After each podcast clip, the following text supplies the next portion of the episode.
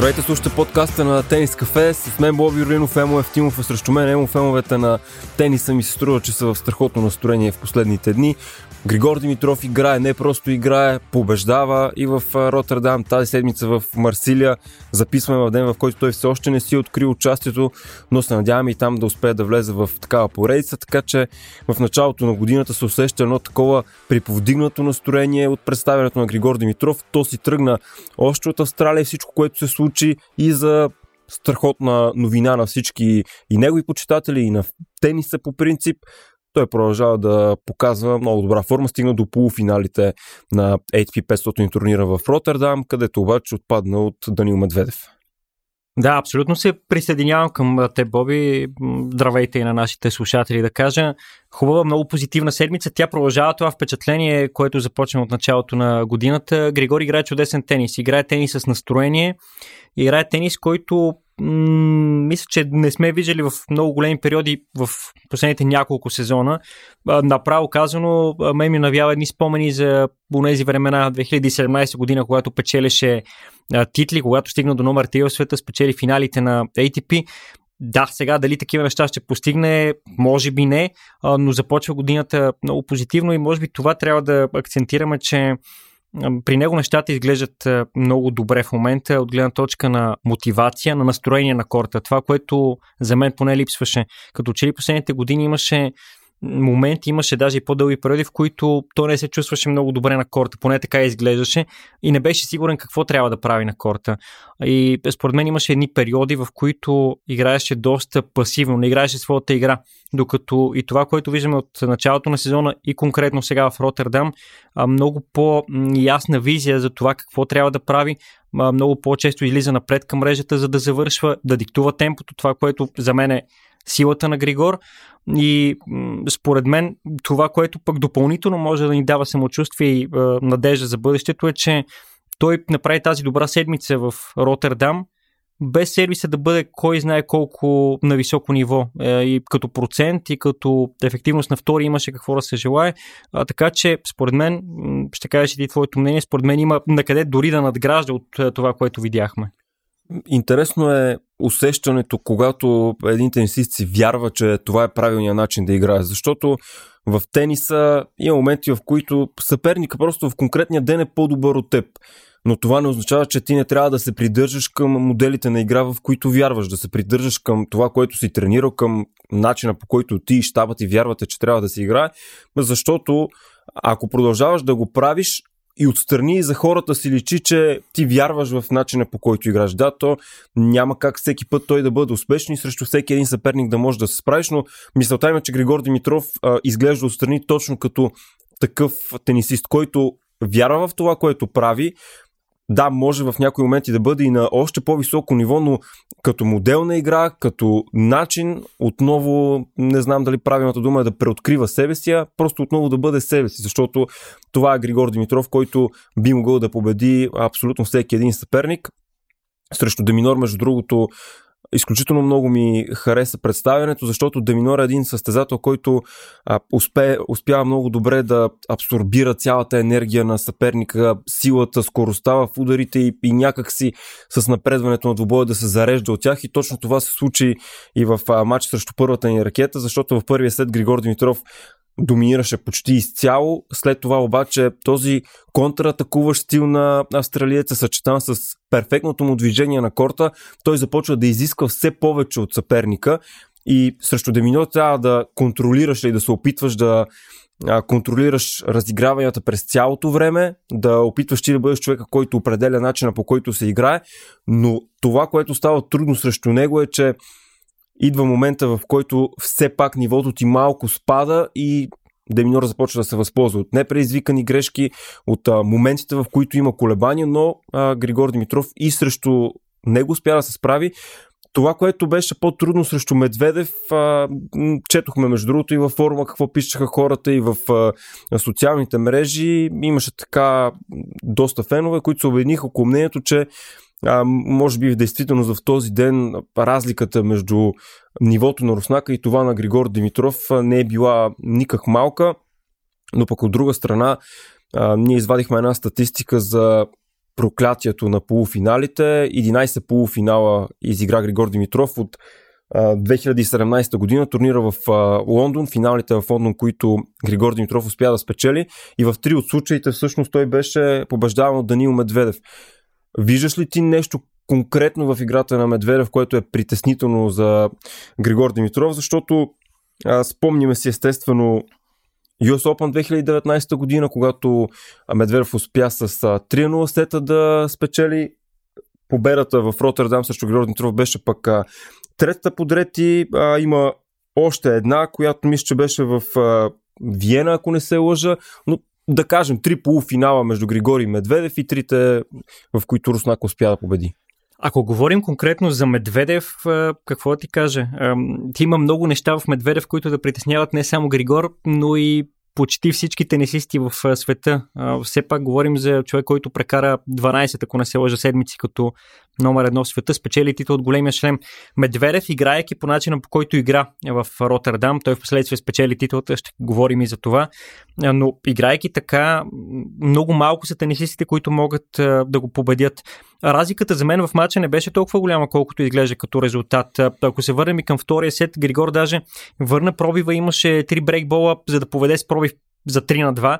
Вече там, ако беше успял, може би щеше да бъде по различен начин матча, но ако няма нужда да го а, споменаваме, тъй като в крайна сметка Медведев а, се измъкна в оная ситуация. Медведев е неудобен за всички, не е само за Григор. А, казахме и за Деминор. Медведев е нещо като една доста подобрена версия на Деминор една ходеща стена, връща абсолютно всичко и не е само, че връща. Той, за разлика от Деминор, има много силен сервис и контратаките му са с много по-висока скорост. Така че срещу него наистина е много трудно. Имаше, ние говорихме за загубите на Григор, но той имаше един страхотен матч с Медведев 2021, ако не се лъжа, на Indian Wells, на турнира, който тогава беше през есента, когато Григор изведнъж от сет и два пробива май беше пасива му във втория, на свой ред започна да играе по един невероятен начин. Подсечените бекенди просто побъркаха Медведев и той успя да го обърне. Така че има моменти, в които Григор може да победи Медведев, но когато Медведев играе на нивото, на което игра в Роттердам, наистина са мълци на тези, които могат да успеят и вече там някои мини моменти в матча са ключови, като този, споменатия в петия гейм на втория сет, Григор не се възползва и Медведев оттам на сет не си спечели матча. А, за мен обаче не е притеснително. В крайна сметка, какво можем да кажем? Има няколко тенисисти в света, те не са много, които пък са по-добри от Григор Димитров. И това е нещо, което трябва да приемем. И ние да го приемем, и Григор Димитров да го приеме, и вече да опитва, когато е възможно, и тези тенисисти да ги побеждава. Побеждава Медведев, побеждава и големите трима, четирима в дадени моменти, така че хубаво е, когато може да се случва, но няма как да се случва винаги. Медведев в крайна сметка победи по един категоричен начин всички в турнира. Хайде на финала беше малко по-трудно, да кажем, че там той победи Яник Синер а, с обрат 5 на 7, 6 на 2, 6 на 2.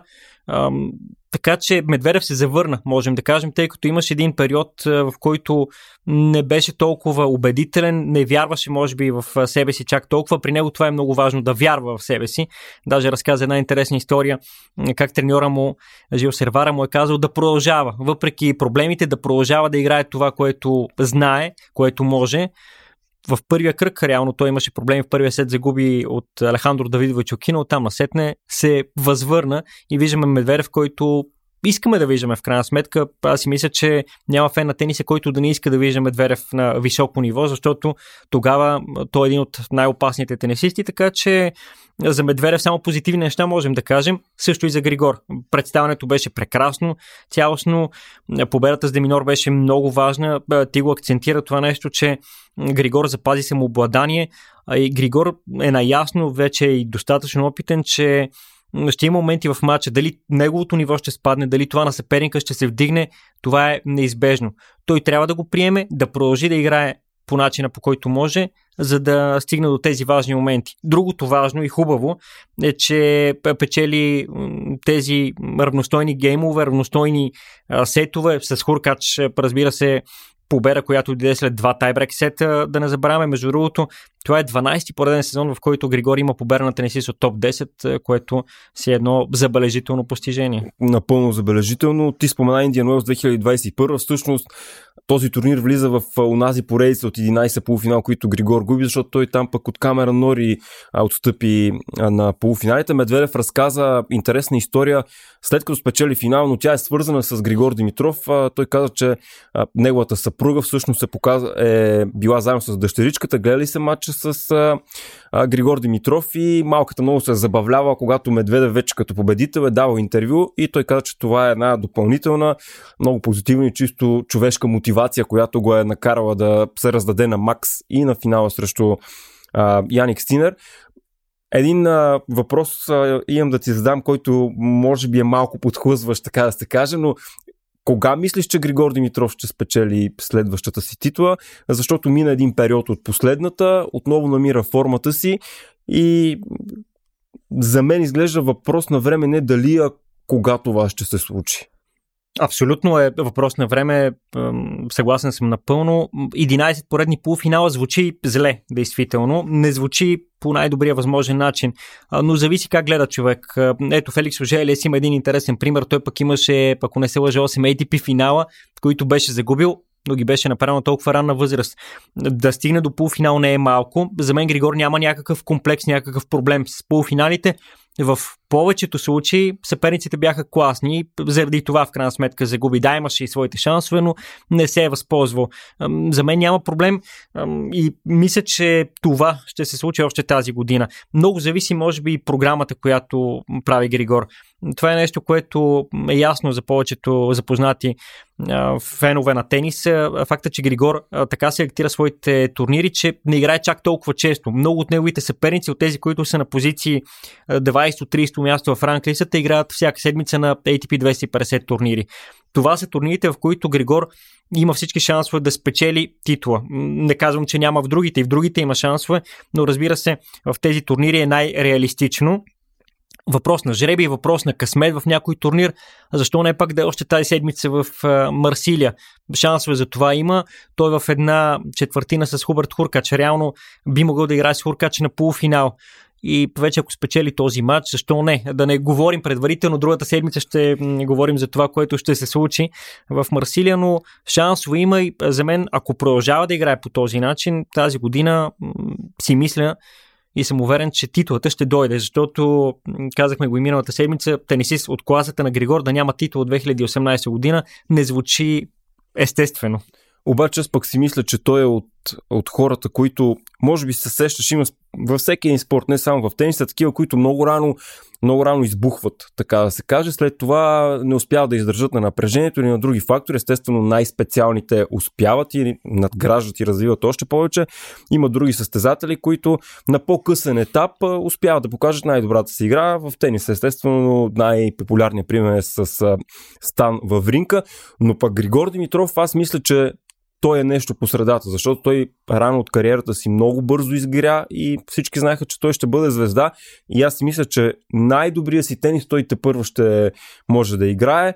И си мисля, без а, да намирам аргументи, честно казано, просто стреляйки на посоки, че в сезона на Клей Григор Димитров казвам, че би могъл да спечели титул. В тениса такива прогнози естествено са много условни, но да кажем под формата на шега, пък ако вземе да успее, ще си спомним този четвърти епизод от втория сезон, където аз съм успял да го кажа, така че а, да мога да се почувствам и по-добре, че се направи така страхотна прогноза.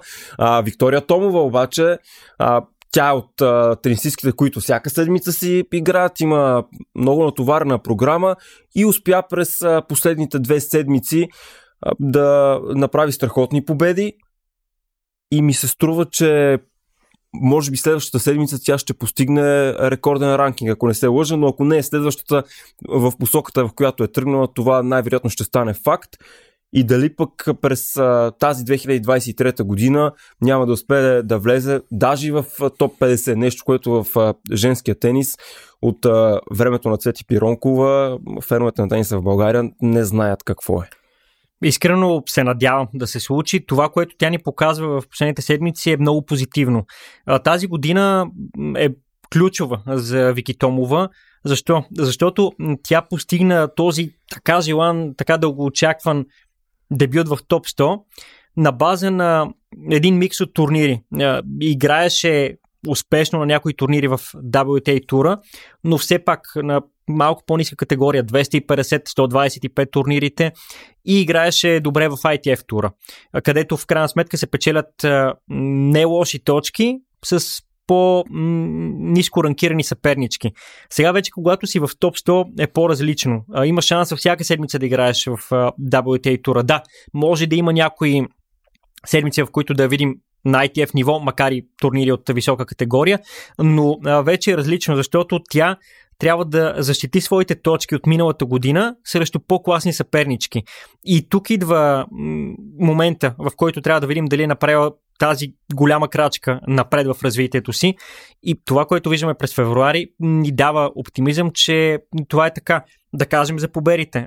Те бяха срещу съпернички по-високо ранкирани, силни съпернички. Ето това, което направи, например, в квалификациите в Доха, там три кръга, да минеш квалификации с тенисистки от топ 100 е а, наистина страхотно. Марина Заневска, Лоран Дейвис и Мерисън Бренгъл победи. А след това Белинда Бенчич, казахме миналата седмица да играе с Бенчич в момента, е трудна задача. Мина квалификациите на турнира вече от по-високата категория, който беше в Дубай. Не само, че ги мина, тя победи Кая Канепи, тенисистка от топ 50, дари и 4 гейма.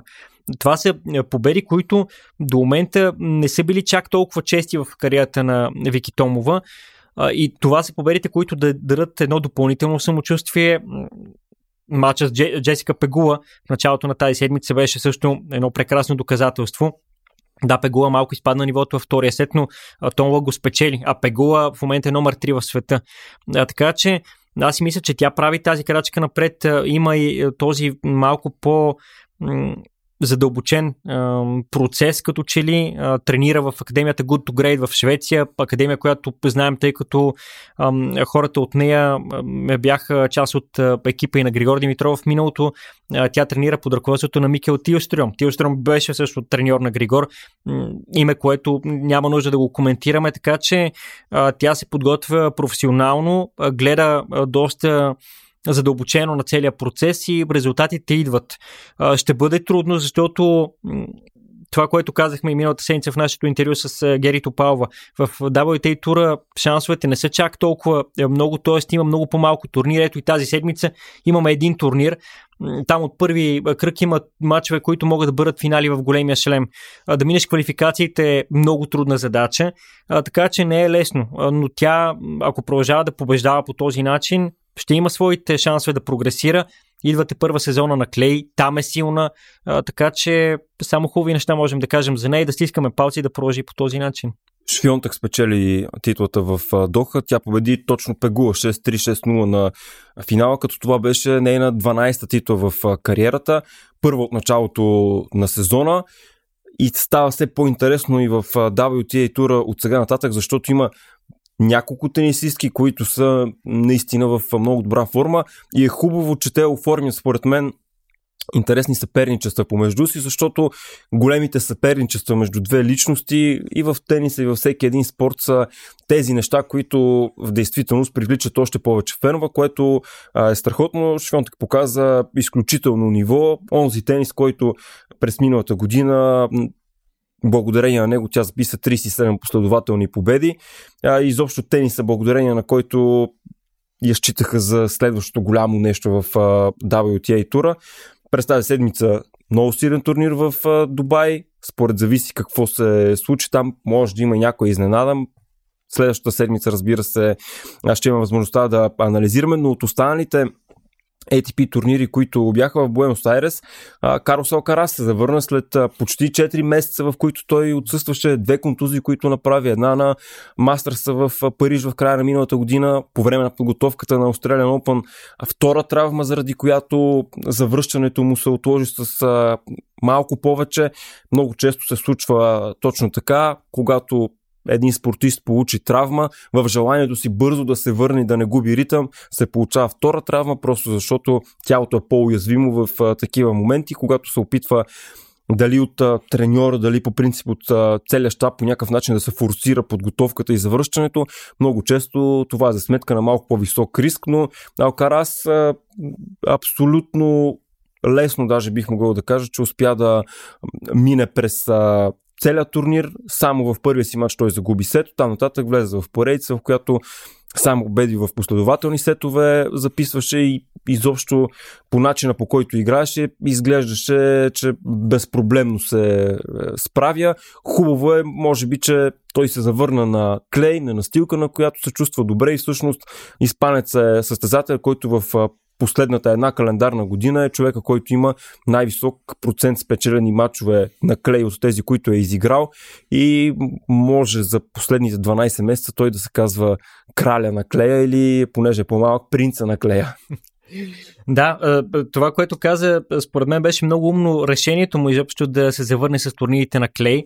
В крайна сметка в Южна Америка конкуренцията е по-малка, Клей е по-щадя за тялото, така че той влиза малко по-постепенно в турнирите и колко постепенно да е, когато печели още първия. Наистина впечатли показа тениса, който гледахме през миналата година, но впечатлява това, че го направи още в първия си турнир. Имаме вече доста примери, хора като Доминик Тим, като Саша Зверев, които много трудно се завръщат след дълги паузи. Да, Алкарас е по-млад, по-различна ситуацията, не бяха чак толкова тежки контузиите, но все пак няма как и самия той да не се задава въпроса дали ще се завърне по този начин, по който беше през миналата година. Според мен отговорът е да, макар че е минал само един турнир. Трябва да кажем, че на финала победи Камера Нори. Между другото беше интересно, че Нори участва в Аржентина. Там има една допълнителна причина, може би това, че неговият треньор Факундо Угонес е от Буенос Айрес, но се превърна в първия британец, играещ изобщо на този турнир и се наслади много на това преживяване като цяло на атмосферата в Буенос Айрес. Това е един прекрасен турнир по принцип. Не знам дали хората толкова го следят, тъй като Клей през февруари не е чак толкова обичайно. Фокус е към другите турнири, но а, винаги много интересно и за мен пък и като коментатор е много интересно да следя този а, турнир. Другата седмица в Рио де Жанейро е, по-скоро тази седмица отново реално същите ще бъдат героите, пак първи и втори в схемата са Алкара, съответно първи и Нори втори, така че следим това завръщане на Алкарас. Той след това ще играе в Акапулко, на мастерсите в Штатите. А ти как го виждаш според теб?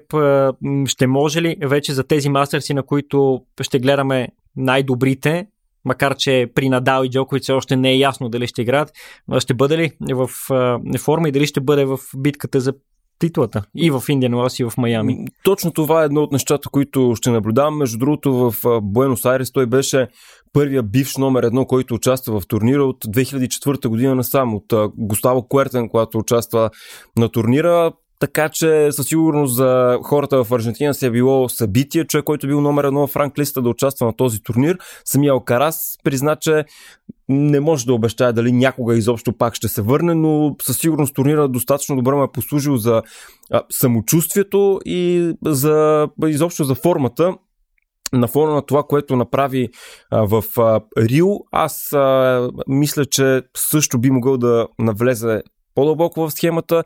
Дали ще спечели титлата или не, не е толкова от голямо значение, колкото увереността и тениса, които показва.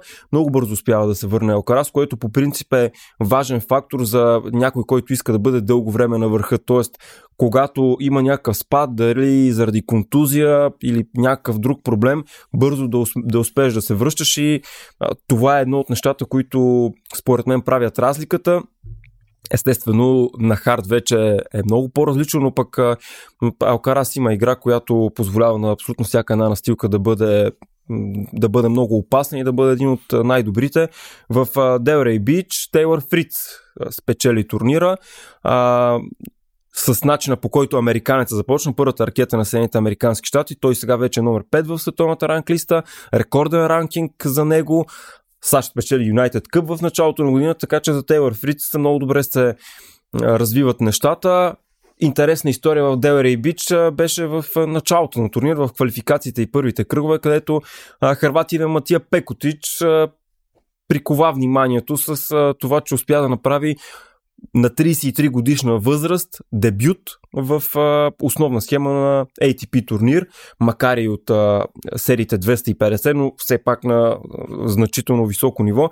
Неговата история е много интересна, защото а, един човек, който вече е в а, сферата на финансите, който от 9 до 6 вечерта си работи в офис, успява, разбира се, и да тренира, само че го прави или много рано сутринта, тенис на корт, след това, когато приключи работа фитнес и той разказва, че понякога му се налага с а, неговия 70 годишен сътрудник да бъде заедно на корта, така че това е неговата тренировка, но в крайна сметка той успява, макар и на 33 години, да, да успее да сбъдне мечтата си, защото през 2016 година е близо до това да влезе в а, квалификациите на Australian Open, само че заради операция, която трябва да му се направи и осложненията след това, а, тенис кариерата му отива много, много на заден план и разбира се, благодарение пък на другите си умения, благодарение на това, че е завършил Принстън и Харвард, успява да се реализира напълно спокойно в сферата на финансите но все пак а, история, която е много поучителна и такава емо, която показва, че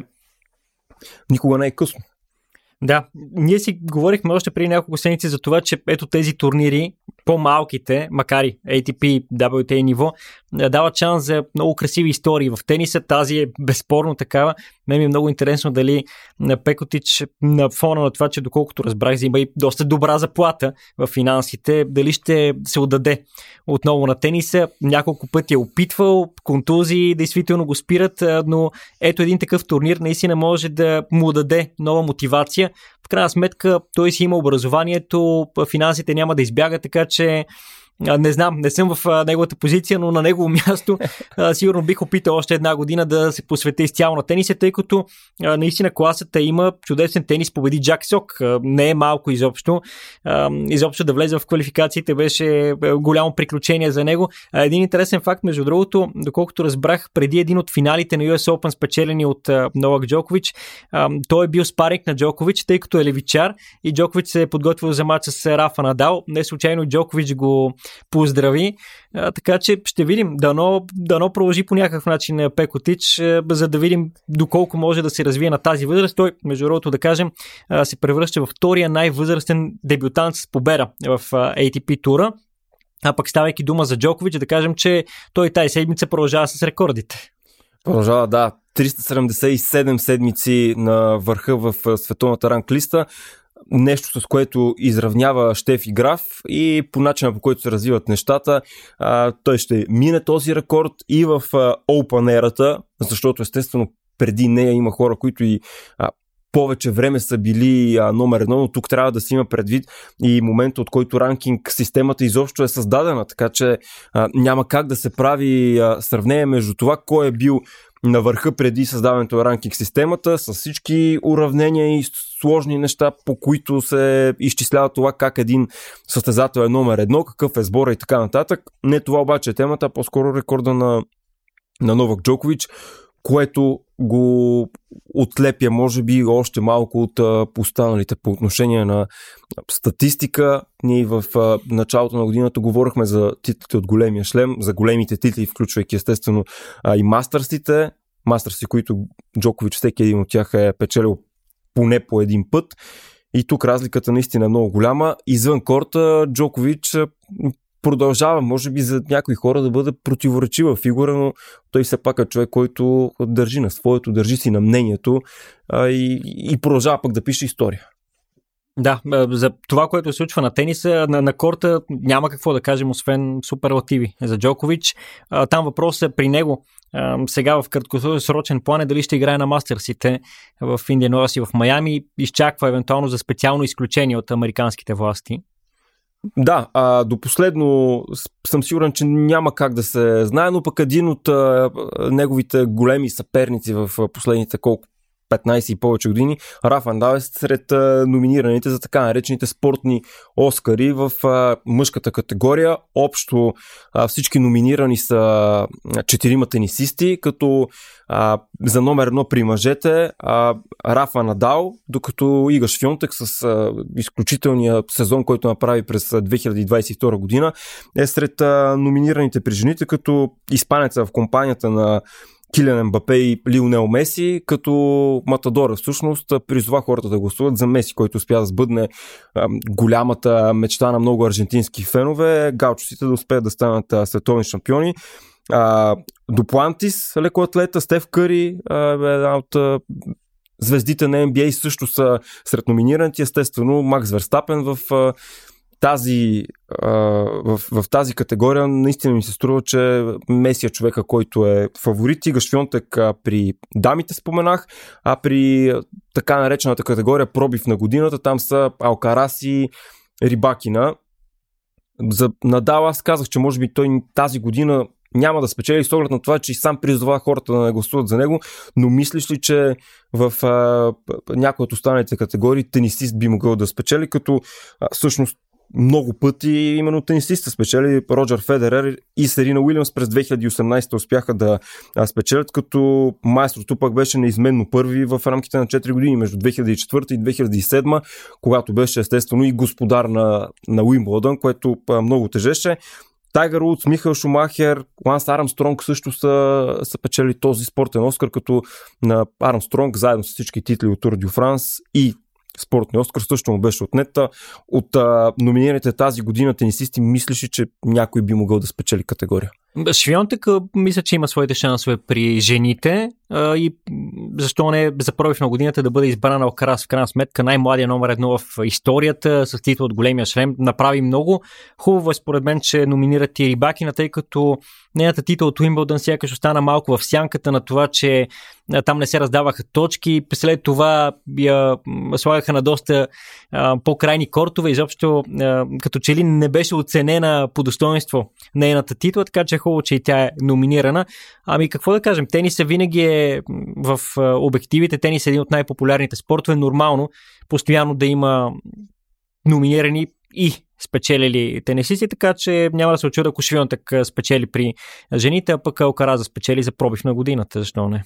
Швионтък в компанията на Алексия Потеес, звездата на Барселона, която а, има изпечелена златна топка, даже, даже две май станаха всъщност златните топки или може да е само една. Тук, тук и не съм много сигурен. в женския футбол? Една, една е. Всъщност след Европейското паренство при жените друга футболистка спечели, обаче не се сещам сега какво и беше името. Повкината Кети а, Ледецки, легендата в скилпийските дисциплини, а, Микела Шифрин и двете лекоатлетки, Шелян Фрейзър Прайс и а, Сидни Маклафин са останалите, които са в а, компанията на Швионтек, така че а, аз си мисля, че, че би могла тя да бъде с а, спортен Оскар, но ако не тази година, година пък ще може следващата в края на този епизод за тенис филми да си поговорим, защото а, скоро по Apple TV ще излезе този за Борис Бекер. Или те всъщност са два филма, а, като интереса към това, което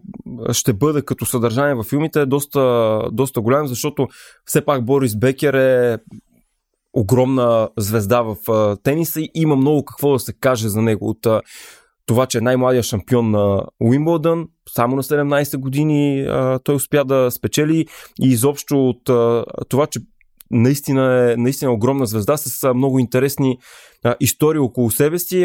Аз четох едно заглавие на Guardian наскоро, точно за Борис Бекер и, и документалната поредица, която се прави за него, като те пък там сравняват а, въпросите, които създават към Бекер с а, един от любимите въпроси на журналистите, свързан с а, Джордж Бест, легендата на Манчестър Юнайтед и а, въпросът е а, Where did it all go wrong? Защото неговата кариера на, на футболиста въпрос на Джордж Бест, подобно на тази на Бекер, а, в един момент а, тръгва в а, много лоша посока и, и сякаш няма връщане. Естествено, а, Бекер беше и треньор на Новак Джокович. През 2017 година а, официално трябваше да обяви фалит. 8 месеца беше в, в, в затвор в Великобритания. А, изобщо, наистина, аз със сигурност ще го гледам този, този филм, двата филма всъщност, които са, и, и предизвиква интерес. Бекер като личност. Тук е темата, бих казал, за ранния успех. Нещо, което загатнахме по-рано, говорейки за Григори, за тези, които рано започват с успехите, други пък по-късно. При Бекър на 17 години той е супер звезда. В един момент се вижда в много пари и нещата наистина малко по-късно тръгват, тръгват на зле. Тук нещата са много.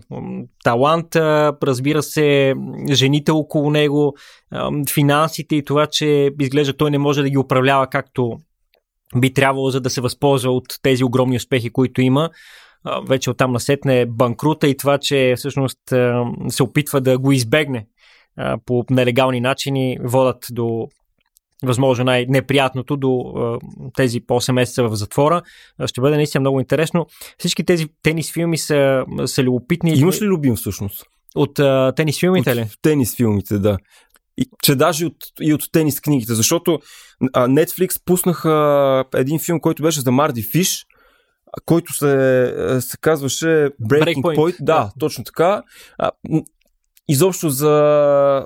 Той също много залага на психологическата част от играта, но, но тя няма и как да се избегне. А, защото пък Марди Фиш а, идва след а, едно феноменално американско поколение, което изискванията към Марди Фиш са много сериозни. Всички очакват той да бъде следващия човек, който би могъл да доминира, само че се появява Роджер Федерер и всички а, психически проблеми, които се отключват. А, филма за Марди Фиш а, тогава отключи пък доста критика, защото едва ли не показваше тениса като един много травматичен и невъзможен и нечовешки спорт, но просто беше разказан по такъв начин и такъв беше акцента. Подобна тема има и в, и в това, което предстои за Борис Бекер, само че няма как двамата да се сравняват, защото Бекер наистина е, е като звезда и като успех е много повече. И друг, за който се сещам интересен, който, който гледах е за, за Гилермо Вилас, а, като там всъщност една от а, основните гледни точки е, че в един момент, в една седмица от кариерата си, той е трябвало да бъде номер едно в световната ранглиста и се а, събират много хора, които да изчисляват, които да смятат отделните седмици и всъщност да докажат, че той е бил поне една седмица номер едно в световната ранглиста, нещо, което официално го няма, което ATP го приема, че е така, приема грешката, но отказва по някакъв начин да официализира това и там пък е пък съвсем различна темата е, филма за Вие го гледах буквално преди две седмици, ще да го кажа. Много е интересен там. да, по-скоро е, разбира се, говори се много за кариерата му, но най-вече за тези усилия на, на една шепа хора, даже главно на един човек, един журналист, който минава буквално през всички турнири в рамките на 15 на години, за да докаже наистина, че вие се заслужава и че всъщност е бил номер едно в света в даден момент. Така че това е много интересен филм. Бих споменал филма за Енди Мъри. Този филм на Амазон, ако не се лъжа, беше, в който се проследява тази ситуация с неговите контузии, с момента, в който на практика се оттегли от тениса на Australian Open преди няколко години, когато даже едно прощално видео имаше за Мари. След това обаче завърна по невероятен начин. Именно гледайки това, което сега прави Мари, между другото да кажем, че той пак спаси матч бори срещу италянец, срещу Лоренцо Сонего, а, така че за хората, които пък казват, че не заслужават тези лаут карти, които му дават, бих казал, че са сгрешили доста, защото той показва нещо невероятно и заслужава да, да бъде на тези големи турнири. Та, с оглед на това, което сега прави в днешния ни Мари, е още по-интересно да бъде видян този филм, в който а, се вижда неговото страдание и това през което преминава, за да може отново да бъде на корта. Само адмирации за него, така че това е филм, който аз бих препоръчал. Разбира се и документалния филм за онзи велик финал, може би най-великият матч в историята, финала на Уимбълдън през 2008 година между Надал и Федерер. По отношение на книгите, няма как да не кажа книгата на Андре Агаси, Открито, която е безупречна автобиография, в която се говори точно за това, че тениса на един жаргонен език е психарски спорт. Той е такъв наистина, няма как да избегнем от това. Сам си на корта, сам се оправяш, демоните са в главата, ти трябва да се преодолеят, така че който иска да се захваща с тениса, трябва да го има предвид. Така е в тениса. Да, обаче пък понеже всички тези условия ти ги избори, пък може да бъдеш уникален герой, в който се превърнеш не в контекста на отбора, напротив, сам да си бъдеш на Рафа Надал е по-стара автобиографията, но тя също е много интересна и, и показва какъв е пътя, макар един човек, който от а, богато семейство, естествено там а, а, няма историята, в който някой тръгва от нищото и, и успява, напротив, но все пак а, какви са жертвите, за да може да се изгради този характер, изобщо какви са отношения отношенията там между Чичо му и а, между Надал, който не я е чел книгата, тя е може би от 2006-2007 година, също е много интересна. И от последните, които съм чел за тенис, Мурато го, той има доста тенис книги, които е направил, но аз по-скоро смятам, че Той е един а, страхотен маркетинг експерт и бизнесмен и вече добре реализирал се треньор и според мен добре ги продава книгите. Има една на Новак Джокович, спортния посланник, която не е официална автобиография, но е авторизирана и е доста интересна и разказва за отношенията на Джокович с а, Ники Пилич, за началото на кариерата му и всички а, интересни истории, които там има там. Те първа, естествено, на Джокович историята трябва да завърши, за да може там да се ще бъде разкаже. най-интересно със сигурност да четем една книга, написана от а, Джокович за цялата му кариера, особено за последните години, за скандалите около него, да видим мнението му. Така че има за четене, има за гледане, гледане има много турнири тази седмица, най-вече в ATP тура и при жените един много силен турнир в Близкия изток, така че ние пък ще има какво да си говорим и другата седмица. Да, има и заслушане. Следващата седмица нов епизод. Благодаря, че ни слушахте. Чао!